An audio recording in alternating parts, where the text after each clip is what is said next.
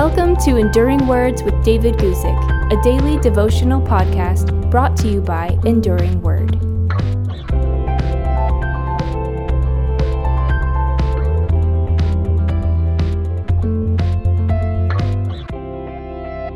Today, let's talk about one of Satan's great strategies, and that is to divide and conquer. I'm going to read you from Acts chapter 6, verse 1, where we read. Now, in those days, when the number of the disciples was multiplying, there arose a complaint against the Hebrews by the Hellenists, because their widows were being neglected in the daily distribution. To this point in the book of Acts, Satan's attacks against the church came in several different ways. Satan attempted many forms of direct opposition and intimidation, and he also tried to corrupt the church from within. These strategies were all unsuccessful in stopping or even slowing the work of God in and through the church. Acts chapter 6 sees Satan with another strategy against God's people division. The devil hoped to divide and conquer through neglect, through misunderstanding, and through cultural differences. We can say that with Acts chapters 5 and 6, the good old days were over for the earliest Christians they now had to deal with internal corruption and now disputes and potential divisions.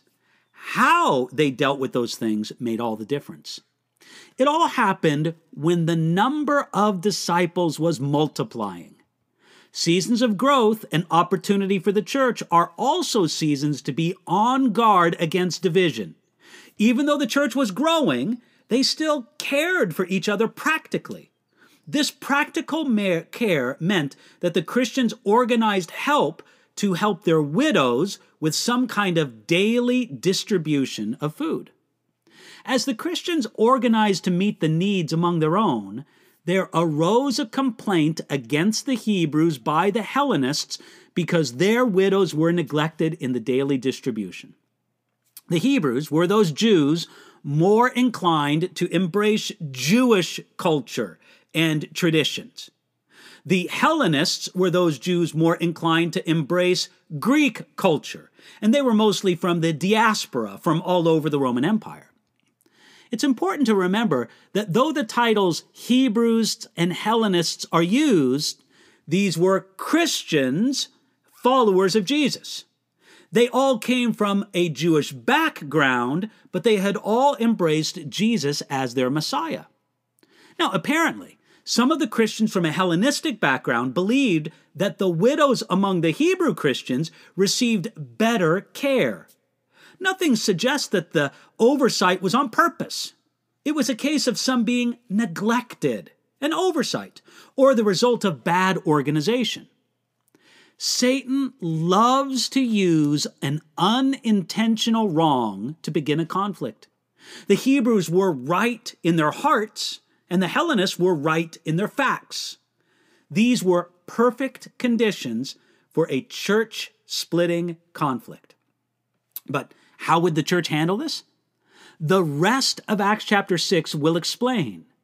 But learn this when today's church faces division, God's people have been there before, and God's word gives us the wisdom to walk through divisive seasons in a way that will give him the glory. We may not take that wisdom, but God offers it to us. Start by believing the best of your brothers and sisters and realizing that a lot of the hurts that we inflict and we endure aren't intentional, yet they still need to be dealt with. God giving us wisdom in Jesus' name, we'll see a more unified people of God giving honor to Jesus, and we'll see more of it even today. Thanks for listening to Enduring Words with David Guzik. For more information about David's ministry, visit enduringword.com.